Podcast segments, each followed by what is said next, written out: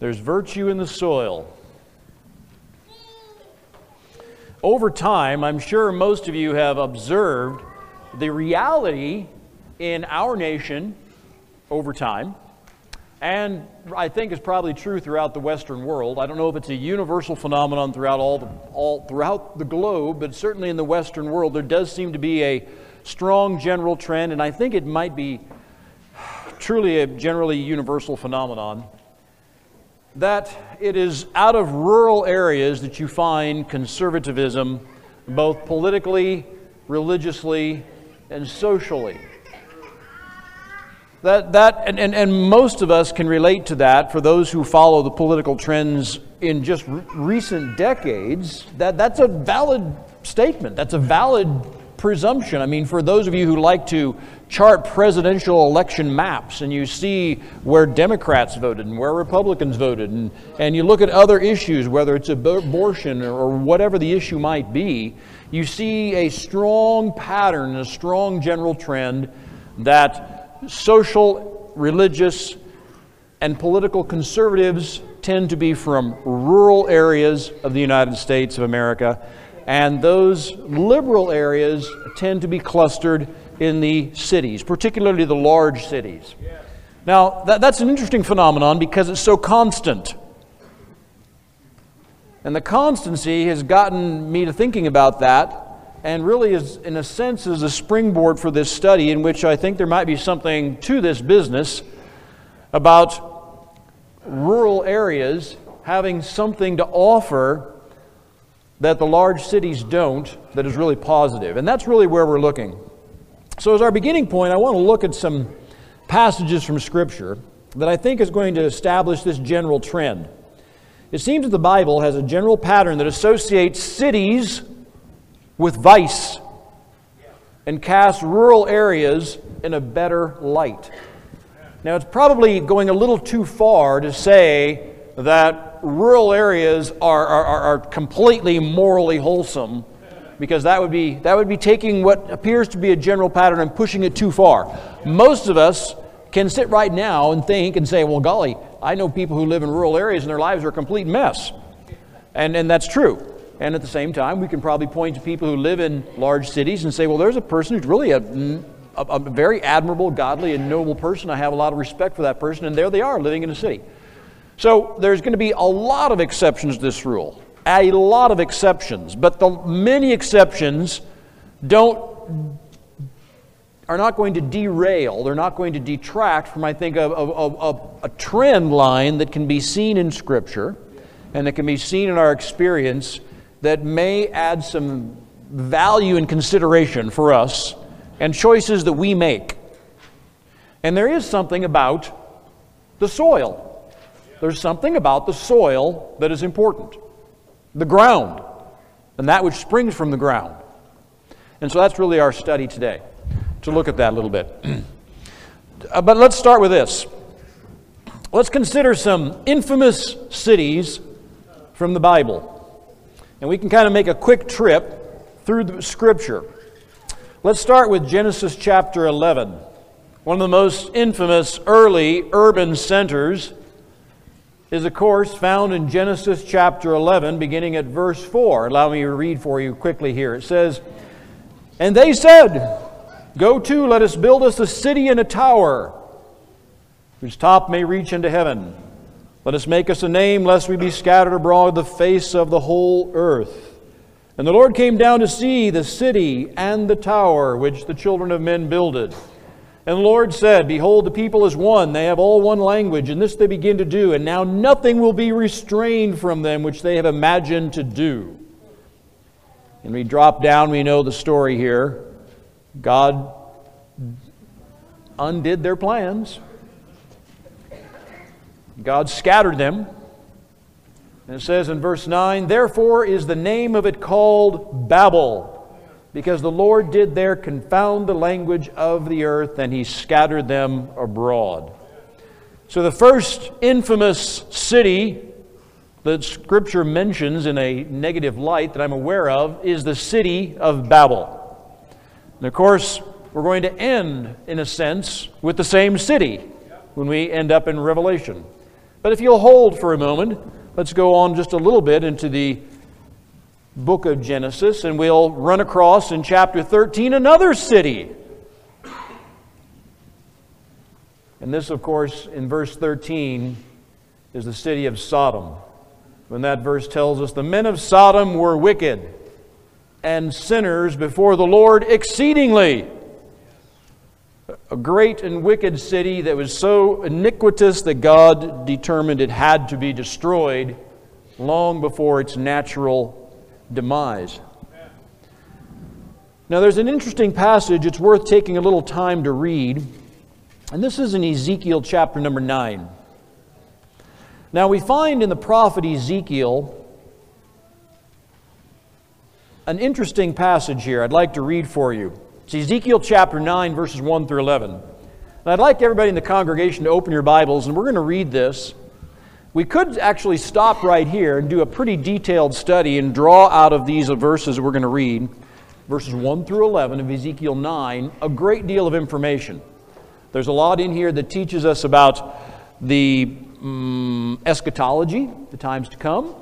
There are things, there are a variety of themes that we can draw out of this. But I think this is a particular city that's worthy of, of observation, because this is the city of Jerusalem. And while Scripture has many positive things to say about Jerusalem, we find that there are also negative things that God has to say about the city of Jerusalem based on the activities that are occurring therein. But for the sake of just exploring this passage a little bit, I'd like everyone to join with me and read this particular passage together. Ezekiel nine, one through eleven. And as you think about the passage that you're reading, and we read about the city of Jerusalem, what we're reading here is a vision of the prophet Ezekiel. Now, by the way, when Ezekiel receives this prophecy, Ezekiel himself does not live in the city of Jerusalem. In fact, at this moment in time, he doesn't even live in the land of Israel. He had already been taken captive, and he lived in the, uh, a distant place by uh, a great river and a canal called Chebar. And there he was, taken captive with other Israelites. But he knew that back in the homeland, the homeland still existed, and there were other Israelites still there. And the city of Jerusalem had grown exceptionally wicked. The land of Israel was not much better. But there's this particular unique vision. It's a vision that Ezekiel sees. God gives him a vision of the city of Jerusalem and the coming judgment. Now, as we think about this particular city in this time of iniquity in the history of Jerusalem, this was a period of time in which Jerusalem was laden with sin and iniquity.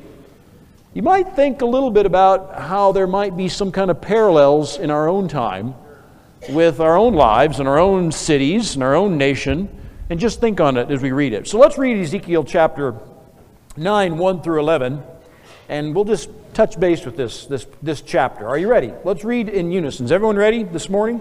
Ezekiel nine, one through eleven. He cried also in mine ears with a loud voice, saying, Cause them that have charge over the city to draw near, every man with his destroying weapon in his hand. And behold, six men came from the way of the higher gate, which lieth toward the north, and every man slaughter weapon in his hand. And one man among them was clothed with linen, with a rider's inkhorn by his side. They went in and stood beside the brazen altar. And the glory of the God of Israel was gone up from the cherub, whereupon he was, to the threshold of the house. All the man clothed with linen, which had the writer's inkhorn by his side. And the Lord said unto him, Go through the midst of the city, through the midst of Jerusalem, set a mark upon the foreheads of the men that sigh and cry for all the abominations that be done in the midst thereof. And to the others he said in mine hearing, Go ye after him through the city, and smite. Let not your eyes spare, neither have ye pity.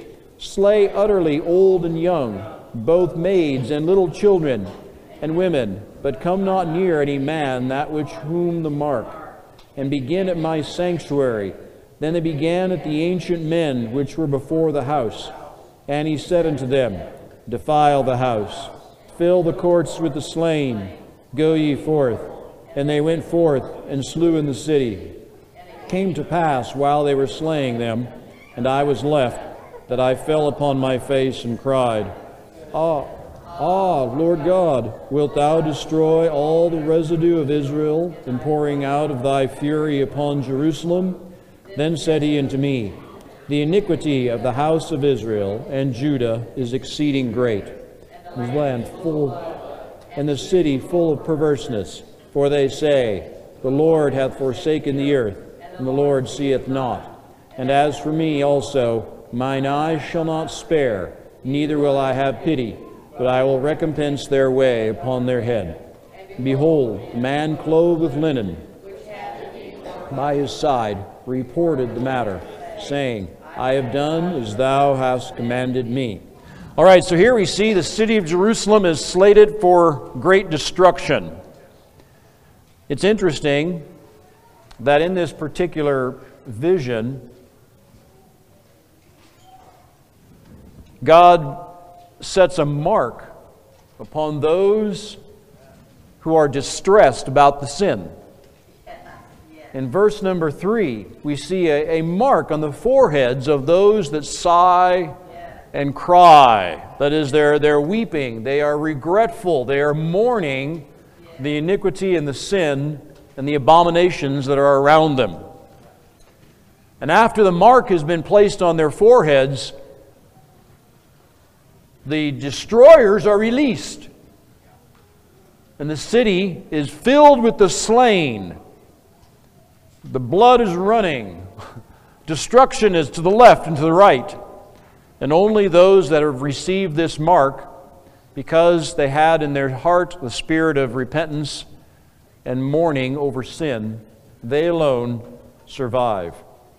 And the city is destroyed. Now this was, in a sense, I believe we could argue that this may have been fulfilled. This vision was fulfilled not many years after Ezekiel received this vision. In the year five eighty-six, when the armies of Nebuchadnezzar surrounded the city and slaughtered most of the inhabitants, took many survivors away in chains, and Solomon's great temple was destroyed, the wall was thrown down, and the city was left in utter and complete ruin. So we find that Jerusalem can join the ranks of other infamous and iniquitous cities, such as Babel and Sodom. There are other passages and places, though, as we kind of return to our main theme now and consider that, that cities in general, God does not have a lot of positive things to say. For example, we won't read it, but if you turn to Nahum chapter number three, or maybe perhaps, maybe we should read it. Nahum.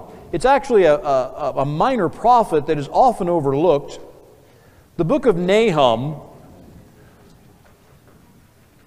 is a judgment upon the city of Nineveh. Nineveh is the capital of the Assyrian Empire. And after the Assyrians were used to chastise Israel, God judged Nineveh, a great city. And in Nahum chapter number three, it describes the judgment upon this cruel and wicked city. Nahum three, let me read for you. It says, Woe to the bloody city! It is full of lies and robbery, the prey departeth not. The noise of a whip, the noise of the rattling of the wheels, the prancing of horses and the jumping chariots. The horseman lifteth up both the bright sword and the glittering spear, and there is the multitude of slain, a great number of carcasses. There is none end of their corpses, they stumble upon their corpses. Because of the multitude of the whoredoms of the well-favored harlot, the mistress of witchcrafts, that selleth nations through her whoredoms, and families through her witchcrafts. Behold, I am against thee, saith the Lord of hosts. And it goes on and on.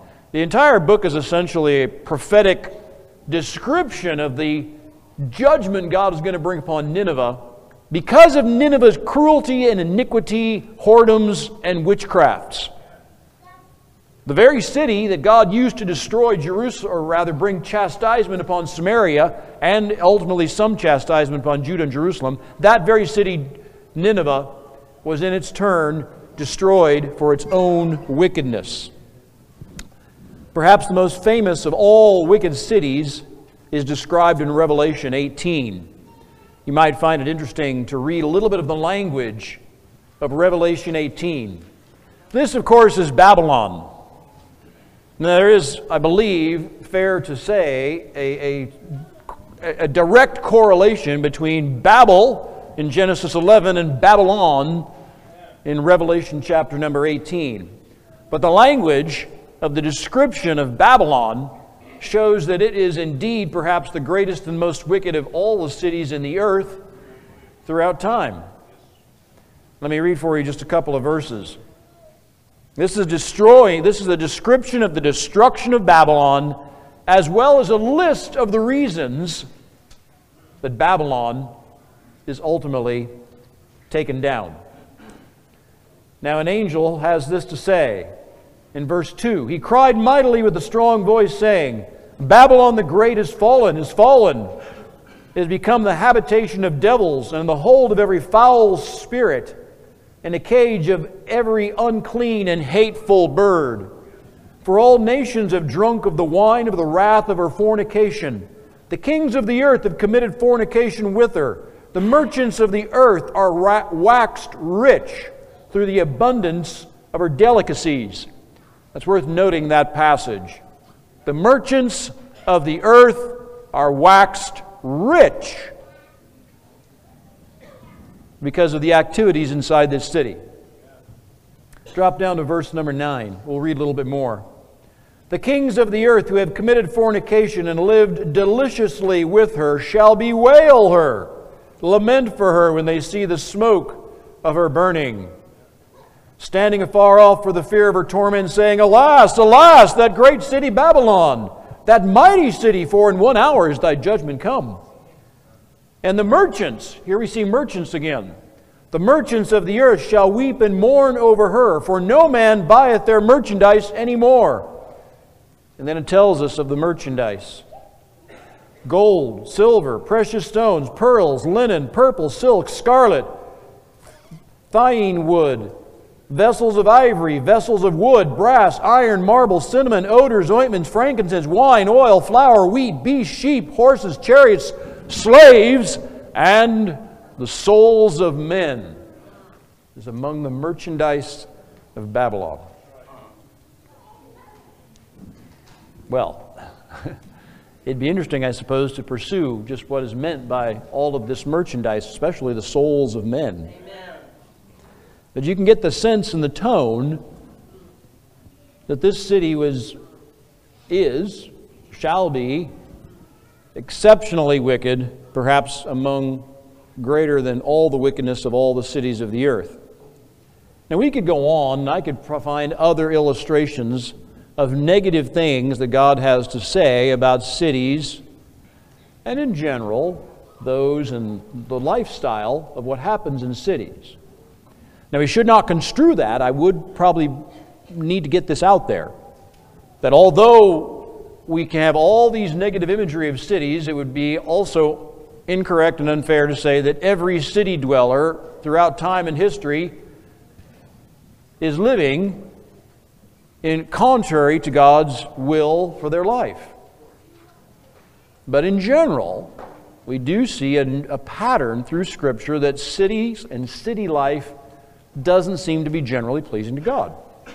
Now, in contrast, let's look at some of the noble heroes of the Bible. And we think of the noble heroes of Bible fame that were called to leadership. We discover something that's interesting. In case after case, we find that each of them had to have an experience with either crops or livestock. That is, they had to touch base with rural life. Some of the greatest of the heroes of Scripture, whatever their origin, had to have some kind of an experience with crops or livestock. Again, I can think of probably a few exceptions, but there are so many for which this is true I think it's worth noting. Now, we won't look these up, but you'll recognize them. If we go to Exodus chapter three, verse one, we discover that Moses had to spend time with flocks and herds. Despite the fact that Moses had been reared in the urban centers of Egypt and knew all about economics, politics, and military leadership, God was not ready to utilize Moses until Moses spent time in the desert herding sheep. Why would that be? What was it that Moses could learn herding sheep that might be of value in leading his people Israel and in being a political leader and a military leader? There are many other examples. Consider Gideon. You might recall when we're introduced to Gideon in Judges chapter six, Gideon was called quite literally from the threshing of wheat. He was actually in the middle of a harvest task. He was harvesting the crops from the land, quite literally in the middle of the task when an angel appeared to him. Gideon was a man of the field. And of course there's David. Famously, First Samuel sixteen first introduced us to David. But again and again, when we think about David and what makes him famous, we again and again get glimpses of David's life as a young man, as a youth, as a sheep herder, and having a connection to sheep that somehow prepared him to be Israel's greatest king. Here's one, Elisha. You can read about it if you take the time in First Kings nineteen. The first thing we find about the great prophet Elisha is that he knows how to plow. When Elijah, at God's instruction, said, I want you to go and fetch Elisha to fill your office, Elijah did so. And he cast his mantle on Elisha when Elisha was plowing with twelve yoke of oxen, which seems like a lot of oxen to plow with. But I, I'm, at any rate, that's what Elisha was doing. He was plowing a field when he received the call of God. Amos, a herder of sheep, a gatherer of sycamore fruit. I looked that up. I'm not exactly sure what sycamore fruit exactly is. I don't think I've ever eaten sycamore fruit, but that's how he made his living when God called him to be a prophet. And of course, in the New Testament, we can find the same general principle in Matthew chapter four. The, at least four of Jesus' most well-known disciples, Peter, Andrew, James, and John, also had a connection, shall we say, to the natural world. They weren't exactly farmers, nor were they exactly sheep herders, but they were of a kin in the sense that they were fishermen. They were fishermen. They had to do, we, I'm not sure we would call fish livestock, but it, it's in the same realm. If you, I think we could probably fairly say that it's in the same realm. These were men who derived their living from the earth, from the natural world. So what is it about the earth and the natural world, and what is it about the cities that get in the way of a better life and a spiritual life? Let's look at the problem with cities. Now, as I see it and reflect on it, I see three problems with cities. The problem with cities is threefold. Now, there may be other additionally, but I'm just trying to look at it from a practical point of view. I see three problems here worth mentioning. Number one, inevitably, there's greater temptation exists because of a greater exposure to people from different backgrounds. Every urban center is a collection of people from different backgrounds with probably rare exceptions. And that would be true in ancient times. When you think of every ancient city you, that might be famous, Athens or Rome or, or medieval cities of London or Paris, or you think of the great modern cities of our time, Los Angeles, New York, modern London, cities are always places where there are many people from many different backgrounds that offer greater temptation And human beings, what they are, being what we are, we are vulnerable to temptation. And the greater the temptations around us, the more numerous, the stronger they are, the more likely it is that many of us will stumble and even relish in the iniquities and sins that those temptations bring forth. Second, and this is a big practical problem, different value systems inevitably collide. There are different value systems that enter in to an urban life. We could think in, in our time, if you plucked yourself up from the rural Midwest and decided, I think I'm going to spend some time and live for six months in New York City or Miami, Florida, or Los Angeles, or Seattle, or San Francisco, or any other large cities in the United States of America. Let's say Houston, Texas. You're going to see the same, this pattern now. That different value systems are going to be present and are going to collide one with another. And wherever you choose to live, whatever borough or neighborhood you choose to live in, in New York City, you'll probably not be too surprised to discover you've got a neighbor who lives, who came from, well, I don't know, Vietnam or, or Syria or Iran or, you know, a dozen, all kinds of places. India. They all have their own ways, their own languages, their own culture, their own lifestyle, their own diets, their own value systems. And so as you leave your little apartment and walk around and go to the shop to buy your groceries or interact in the street sitting next to them on your way to your job as you travel on the subway, inevitably you're going to interact with them. It cannot be avoided. And those different value systems that begin to collide are going to force you to accommodate one another. You have no choice. You can't say to the Muslim next to you, I really don't like that scarf you've got on your head, and yank it off of their face. You can't say to the Vietnamese who's just returned from their little shop and they have in their little shopping bag some sort of a food that you don't care for, you can't say to them, that's disgusting, and grab it out of their hands and toss it out the window. You're going to have to put up with it. And they with you. So you're forced to accommodate with one another. And that leads to the next problem. As the value systems collide and you're forced to accommodate one another, there's going to be a compromise of values. There's going to be a compromise. It's going to begin to erode your value system unless you are very, very strong. Now, you might be. You might be very stiff-necked and strong-backed and say, I am not going to say to myself, oh, it's okay if you want to do this or that with your neighbor. I am going to maintain my disdain for them, and I hope they maintain their disdain for me. But that's not likely to happen. What's going to happen, most likely, is there's going to be a compromise in your value system.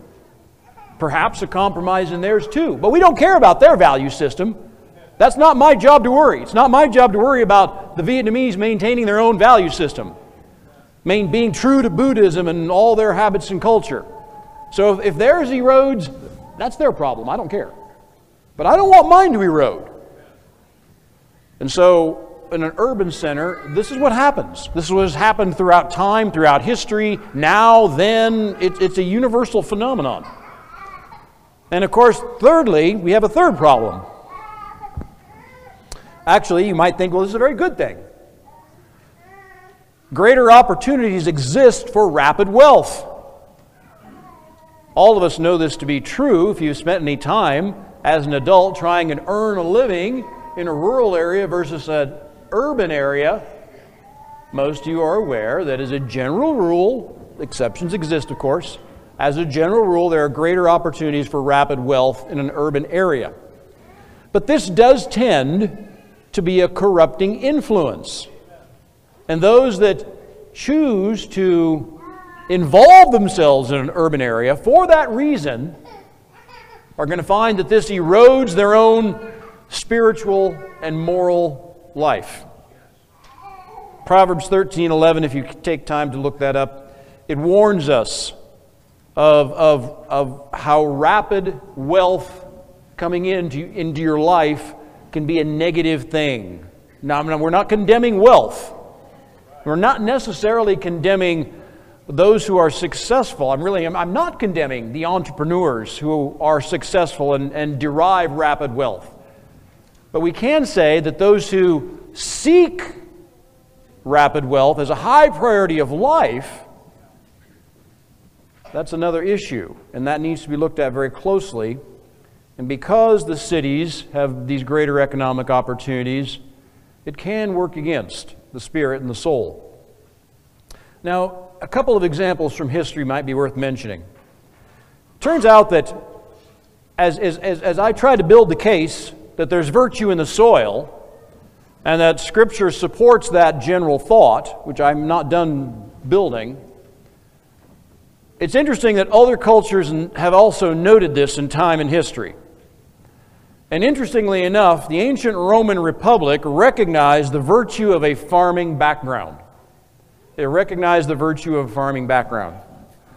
Now, one of the most famous heroes of the Roman Republic, He's not, I wouldn't say he's the most famous Roman ever. We've all heard of Tiberius and Octavian and Julius Caesar and so forth. This name may not be quite as well known to those who read history and are, pay attention to these things. But there was a gentleman named Lucius Cincinnatus.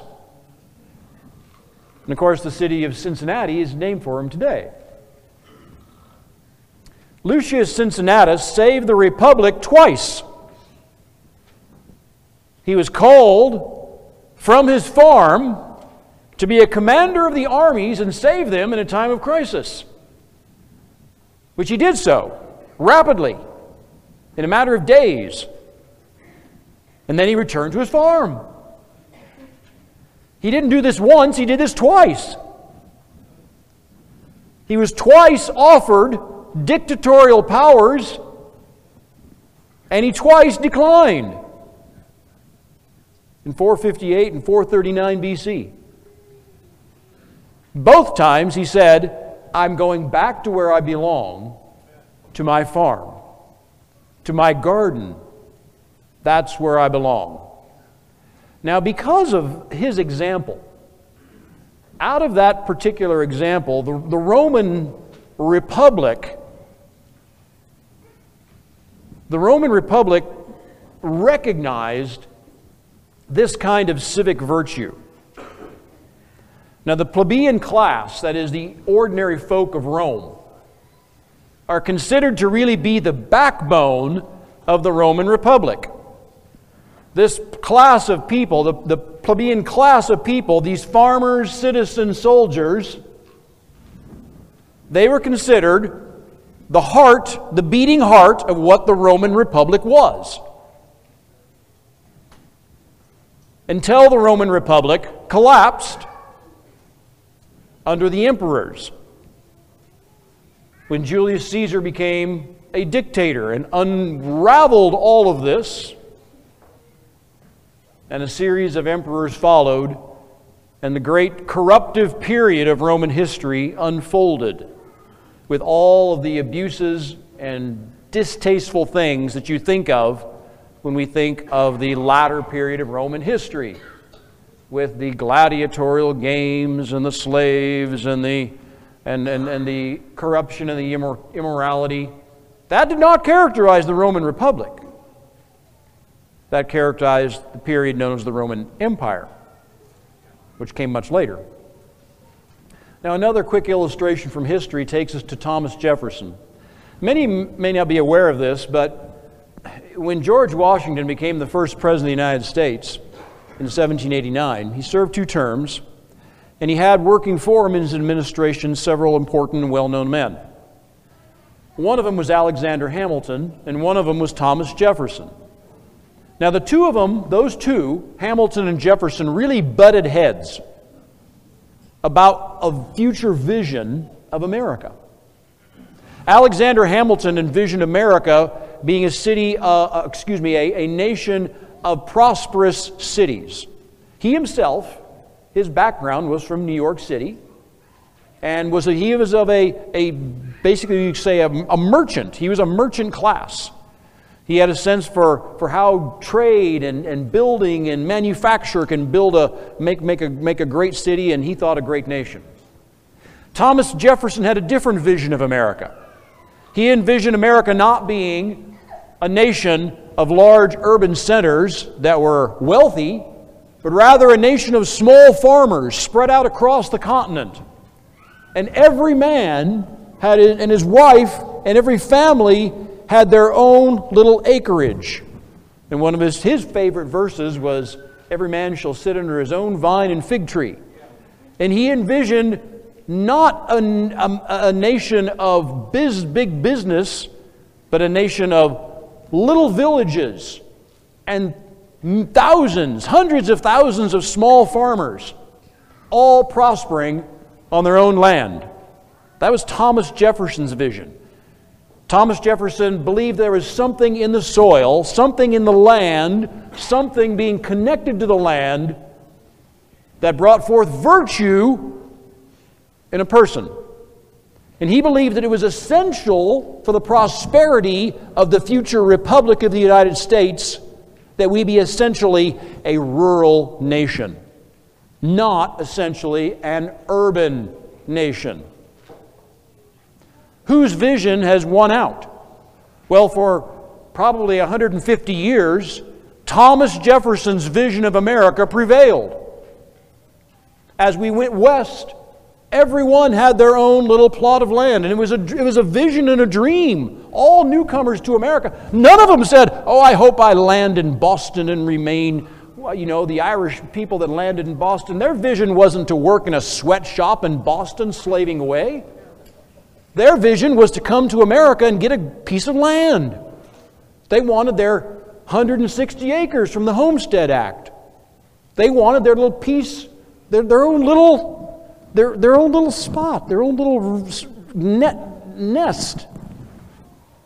Jefferson's vision prevailed for a century and a half, perhaps. But they, the tide has turned, hasn't it? And now Hamilton's vision seems to be growing more and more dominant. And it seems to me, though, of the two men, one of them is a better vision than the other. One is more biblical, one is more wholesome, one is more desirable. And that's Jefferson's. So let's go a little further in this. So Jefferson championed the idea that the United States should encourage small farmers spread across the continent, and he really wanted to, to discourage the growth of cities. All right, so let's go a little further in this discussion. I want to uh, try to lay out the case that connection to the soil breeds in people a certain cluster of qualities. All right, it's going to breed in you and I a cluster of qualities that are going to make us better people. Connection to the soil. All right, so here we go. This is my list. I, I, you know, so I... It may not be complete, and it may be an error, but for what it's worth, it's for your consideration. This is my list. Build this point. First off, a willingness to perform physical labor. A willingness to perform physical labor. Now, of course, this is going to discourage laziness. It discourages slothfulness. A willingness to perform physical labor. Number two. And this takes us to the soil. A willingness to get dirty. A willingness to get dirty if you need to. To get dirty. Dirt under your fingernails. This undermines pride. This undermines pride. How many of you have met someone who says, "I don't do that kind of work"? I just don't do that kind of work. That's a prideful spirit, perhaps. Maybe they've got a reason. They've got a bad back or whatever. Maybe it's just simply pride because they don't want to get dirty. Now, you might think that the first and the second are really the same, physical labor and willingness to get dirty. You might think that. I think there's a distinction, though, and I would, I would ask you to imagine, for those of you who are men, imagine, the, imagine a man who's willing to go to the gym and work very hard in the gym to build up his muscles, but he's not willing to go out into a field to get dirty. And I've met such men. I wouldn't say they're lazy, but there might be an element of pride. But there might be an element of pride because he takes a lot of, mm, there might be a bit of vanity regarding his own body. All right, well, moving along. Third, connection to the soil brings a need to nurture delicate plants and animals. There's a need to nurture that which is delicate and frail, and both with animals and plants, that's going to happen. This is going to build compassion. Compassion. In contrast to cruelty. Disdain, discaring. Number four.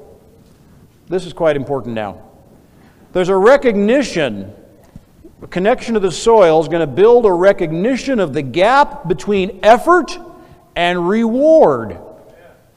There is a gap. That is, that is a, a time lag between effort and reward. That's a very important thought and something that is missing in our nation to some degree, particularly among those who are younger. Not all who are younger.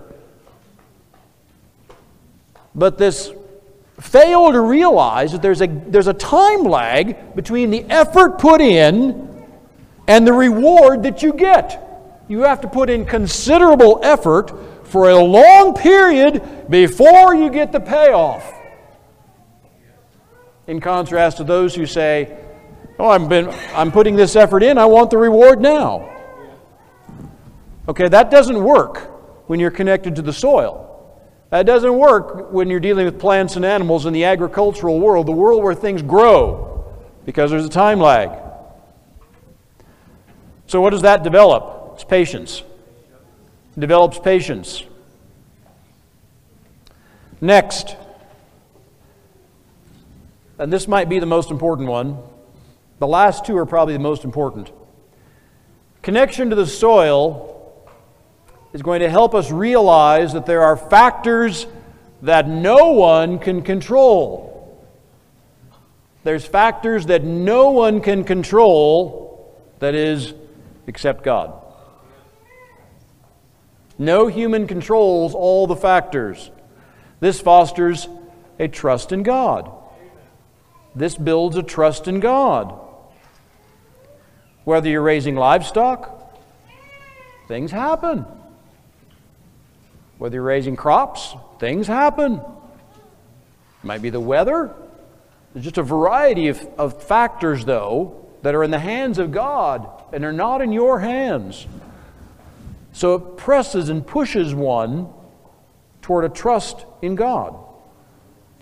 Now, all of these qualities, if we can discourage laziness and encourage hard work, undermining pride, which builds humility, building compassion, developing patience, developing a trust in God, these qualities, I believe, actually shift our focus toward God. Connection to the soil inevitably pushes us and prompts us and connects us in a way and prompts us to move toward God, that, and that's a good thing. Now there's a passage here that I think speaks of this, and that's James chapter number five. So if you would, I encourage you now to return to Scripture and go to the book of James. I'd really like you to take, take just a couple of minutes. We're going to pause from our discussion, and for those of you who are following along in the outline, and, and look at the passage in James chapter five a little bit. James chapter five, one through eight. So please open your Bibles. I, I ask all of you to open your Bibles and pay attention now. Uh, we're, we're well into our Bible study. James five, I'd like to read for you several verses. Tell you what, I'll read verse seven and eight, and then we'll kind of back up and notice a few things from some of the previous verses. All right, so it tells us in verse seven and eight, James is giving an example of how our faith grows. And note the example that he brings forth. He says, "Be patient therefore, brethren, unto the coming of the Lord. Behold, the husbandman," that's a farmer, "the husbandman waiteth for the precious fruit of the earth, and hath long patience for it, until he receive the early and the latter rain." So there's the example that James builds. He says, look, you've got to learn to be a bit like a farmer, someone connected to the soil who has to develop patience before he gets the fruit of the earth. He's waiting for the early rain, and he has to wait for the latter rain, and maybe some sunshine in between or whatever it is. They have to wait patiently, trusting that God is going to send the balance of rain and sunshine so that he has fruits of the earth. And then James says, that's what we've got to be like. Look at verse eight. He says, "Be ye also patient. Establish your hearts, for the coming of the Lord draweth nigh." The coming of the Lord draweth nigh. Now, James is saying, there's the, there's the you may long for the return of Christ. You're longing and hoping for Jesus is going to come back. You're going to have to be patient. But there's other elements of patience in our faith. You may long for a solution from God. You may long for your prayer to be answered. But you're going to have to be patient. Like the farmer who plants in one season, harvests in another season, and has all this time in between in which he has to trust that God is working with the rain and the sun so that the prayer that was here will be answered in an excellent way here. You're going to have to be patient. So all of you who are thinking of something you want and are longing for and hoping for, a prayer request, a burden, A, a, a, a, you know, some, some oppression in your life, some problem in your life that you want to be resolved, and you want it resolved as soon as possible. Well, you may have to be patient, like the farmer, and continue to invest properly and rightly, and take the activities between planting and harvest that make the harvest possible. While you're waiting for the sunshine and the rain, you may have to weed. You may have to do this and this and this. If you've got livestock, while you're waiting after the calves are born or the lambs are born, and you're waiting for them to grow and be strong so you can sell them, you've got tasks to perform all along the way. So you've got to, you've got to do your part, and you've got to patiently wait. So there's a pretty strong message, I think, that James is trying to bring forward in our lives to, to draw this parallel. Well, there's other things we could draw out of this passage I really don't have time to, to look at. But let's go back to our outline and go to the next question. So what are the reasons that you and I should try to connect to the soil? Well, I, I hope I've laid out a few thoughts that already have moved you forward, but to make it clear, I've got four reasons that you and I ought to really seriously consider how we can connect to the soil, how you and your family can connect to the soil. Reasons for reasons why you should. All right, number one, this might be the most important. The qualities that I listed before, up above, I believe that they're going to ready your children to receive the gospel of Christ. I think that they, they, they cultivate the heart. They build in the heart and the soul and the emotions and the mind and the brain and the way they think and act. It's going to build in their life a circumstance to make them more receptive to the gospel of Christ.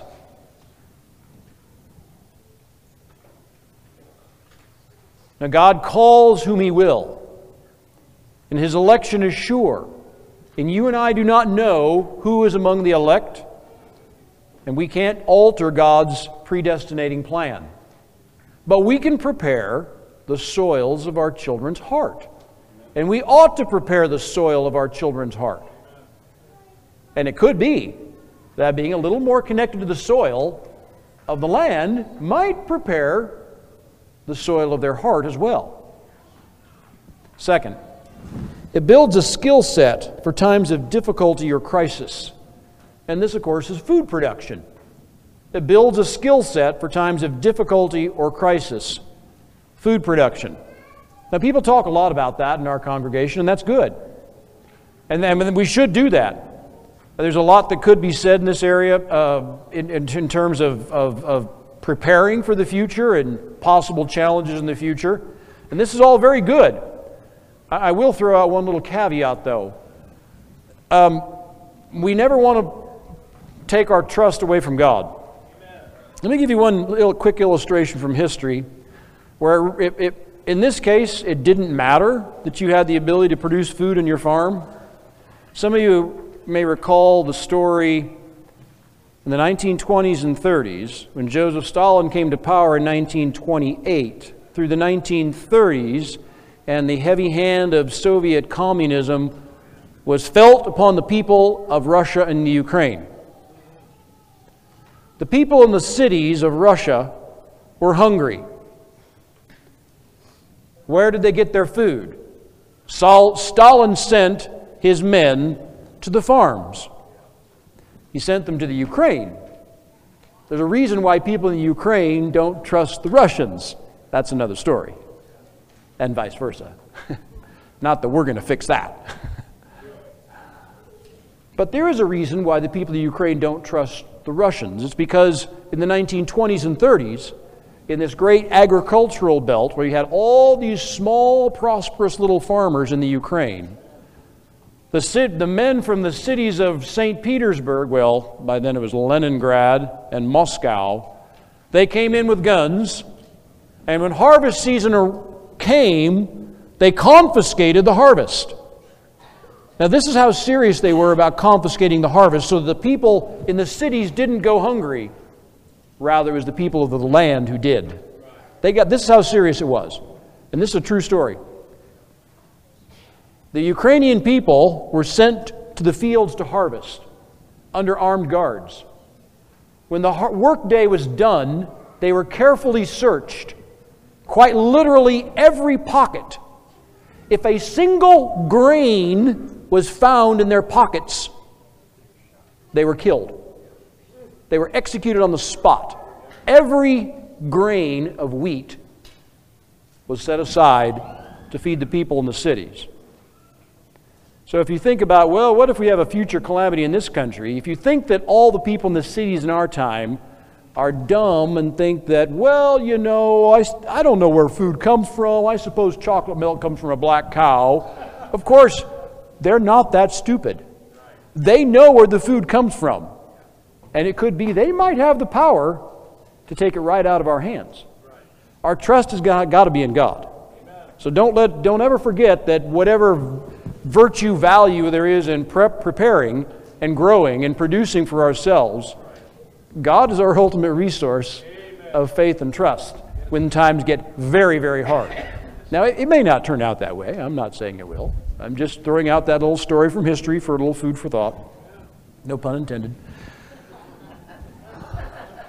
All right.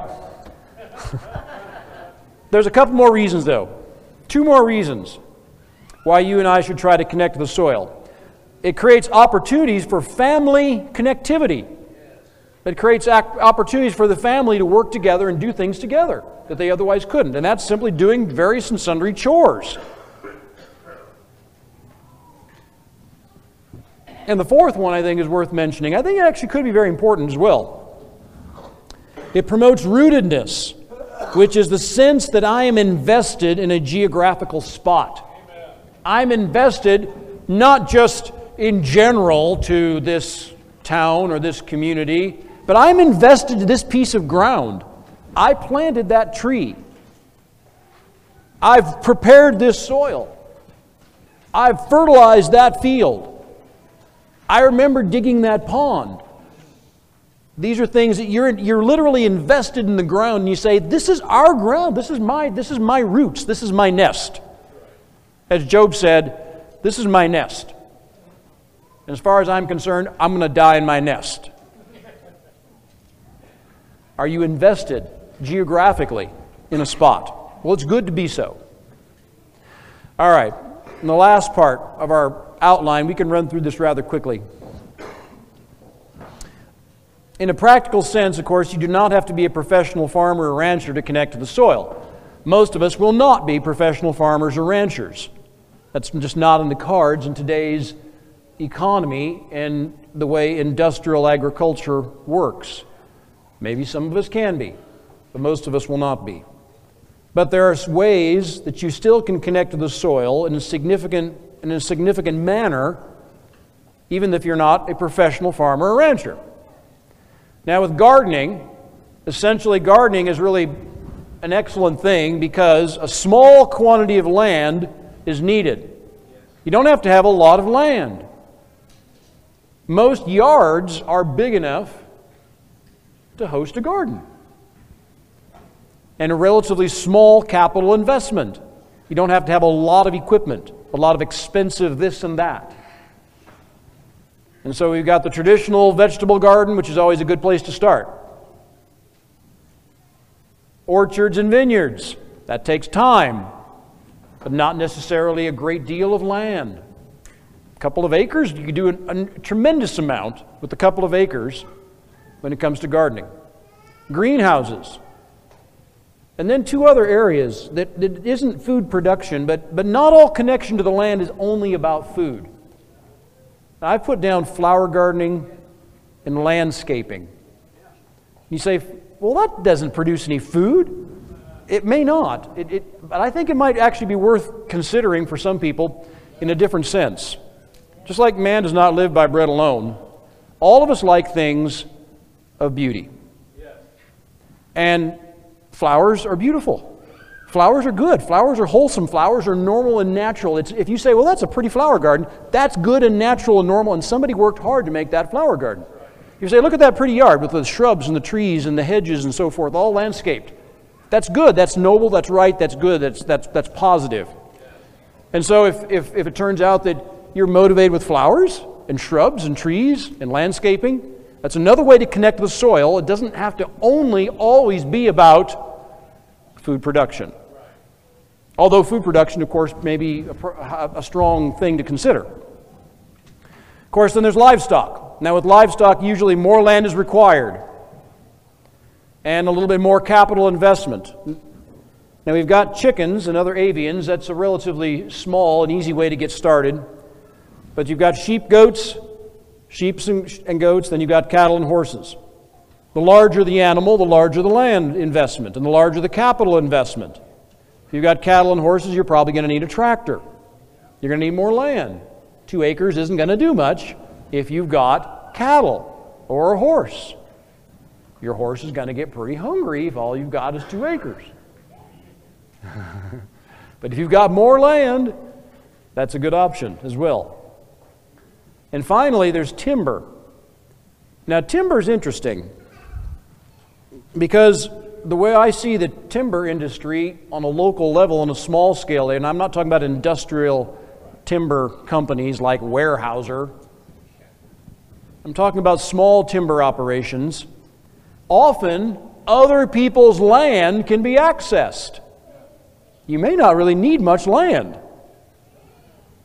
Now, first of all, there's firewood for home heating. And of course, then there's the production of actual lumber if you have a mill. Now, the firewood for home heating is worth considering, and it's something that I remember this congregation used to talk a lot about. And I don't know how many homes are heated with firewood now, but um, I think it's worth, worth consideration. Now, as we kind of wrap this all up, it's important to understand, look, you can't do all of this. I would suggest that you start small and make your effort sustainable, a sustainable effort, biting off more than you can chew and manage with a lot of enthusiasm and then dropping most of it isn't going to get you very far. So you need to start with something that you have some confidence in and make the effort to make it sustainable over time and then do more later. Now, we're at a season of the year, but I think it's right and proper for us to think about this connecting to the land. This is the month of February. Spring is arriving. I would think it would be a great blessing to this congregation if at the end of twenty twenty-three, at the end of our growing season, seven or eight months from now, in, say, November, you can look back and you say, you know, I did more in twenty twenty-three than I did in twenty twenty-two. I think that's going to be positive and good for you, for your children, and for our congregation, for our church community. Well, thank you for your time. May God bless you. I think there's virtue in the soil, and I pray that all, will, all of you will give it some consideration. Thank you. God bless you. We are finished.